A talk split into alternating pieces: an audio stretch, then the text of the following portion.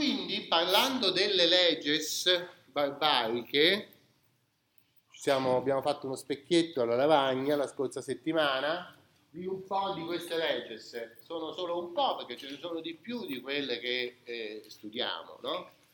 eh, poi vediamo però se è possibile darne una interpretazione complessiva e non soltanto centrata sull'esperienza di eh, ciascun regno. Allora, questi due elementi che sono rimasti sono stati evidenziati dalla storiografia. Il primo è, sono legati fra di loro, eh? il primo è la cosiddetta personalità del diritto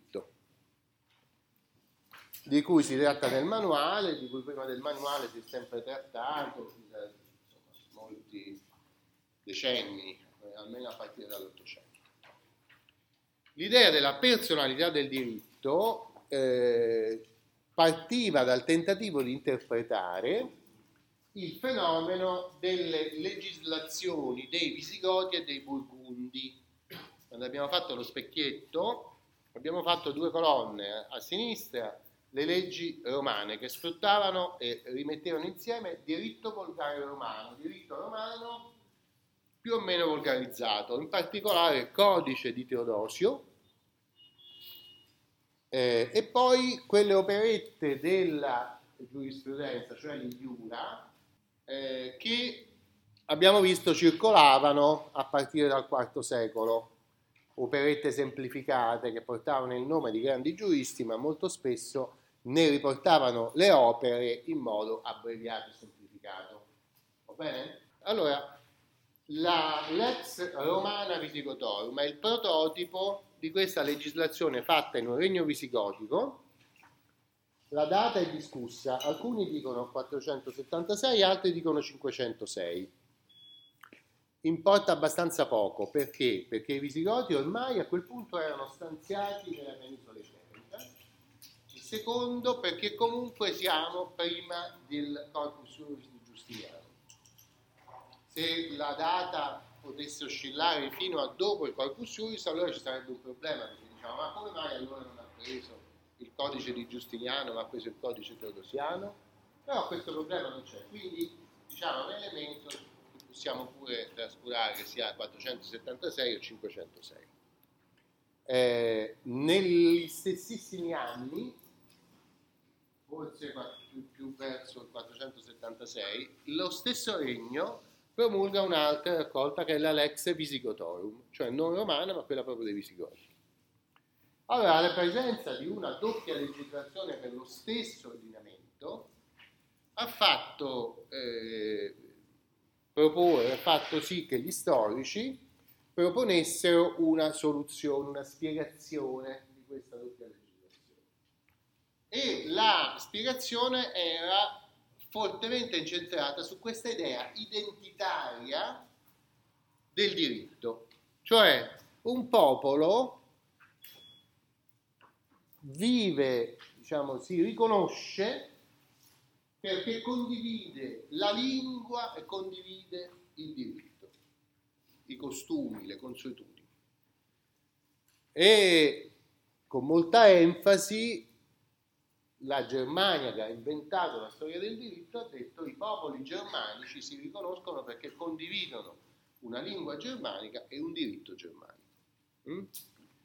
Vi ho detto che nel dopoguerra, a partire dal 1961-60, la teoria è stata avanzata, la teoria dell'etnogenesi, che ha detto non è vero niente, questi germani non erano affatto un popolo tutto sano, bello e tutto unitario prima di venire in Europa, anzi erano divisissimi e in realtà il popolo si costituisce soltanto quando si stabilisce in un certo territorio e l'esercito si trasforma in popolo e il generale dell'esercito si trasforma in re. No? E questo costituisce i visigoti come popolo.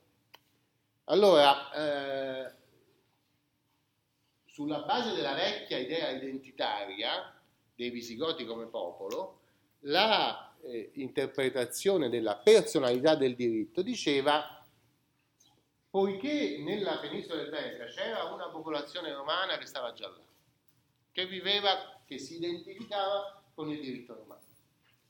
E poiché i nuovi dominatori della regione erano germani, che facevano parte del popolo dei Visigoti, allora, siccome il diritto, la sensibilità giuridica è legata alla etnia, allora il re dei Visigoti ha fatto una legge per i romani e un'altra per i Visigoti, perché il diritto è personale.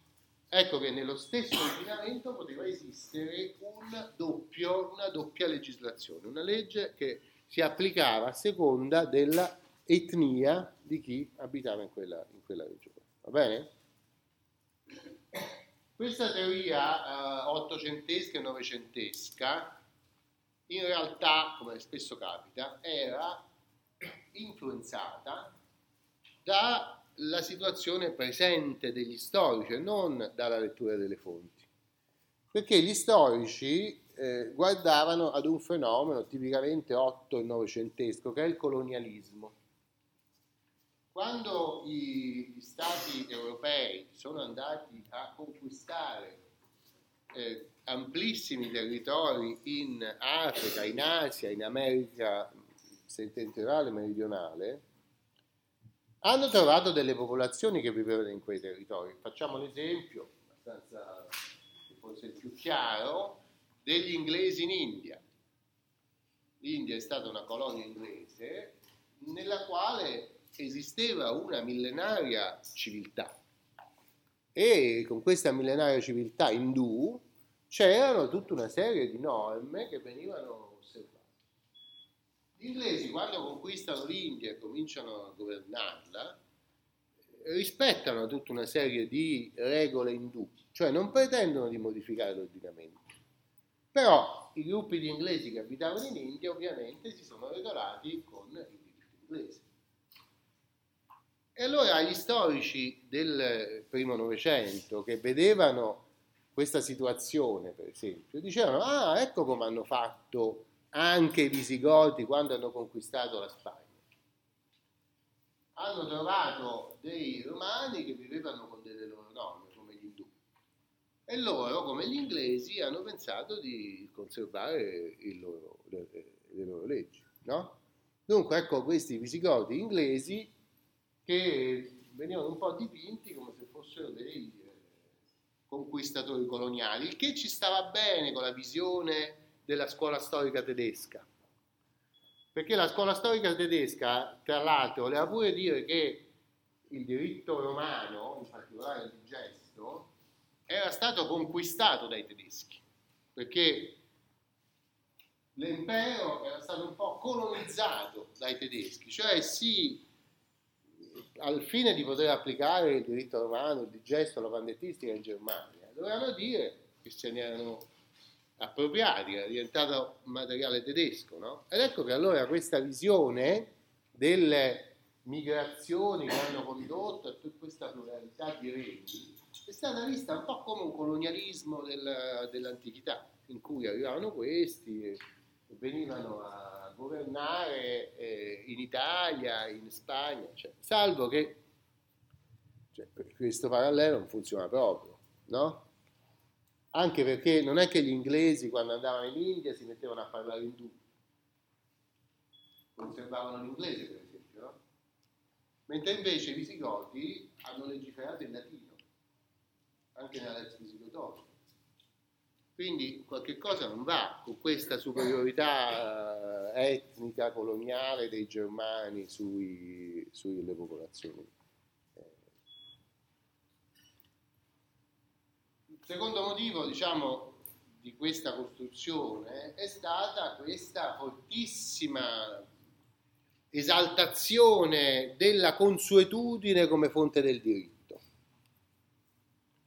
Cioè il diritto diritto dei popoli si diceva nell'Ottocento, la scuola storica tedesca diceva, non, è, non può essere imposto dal legislatore.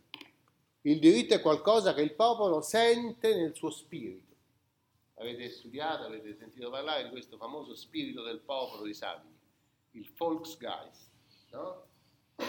Avete fatto probabilmente sistemi giuridici comparati. Quindi il diritto viene, sgorga dall'anima collettiva del popolo. Allora ecco che quando vai a conquistare la Spagna devi fare una legge che rispecchia l'anima dei romani e un'altra che rispecchia l'anima dei germani, dei visigoti. Perché se tu cerchi di imporre quella dei visigoti ai romani o quella dei romani ai visigoti non ci puoi riuscire perché è troppo forte lo spirito del popolo per accettare queste cose. Capito?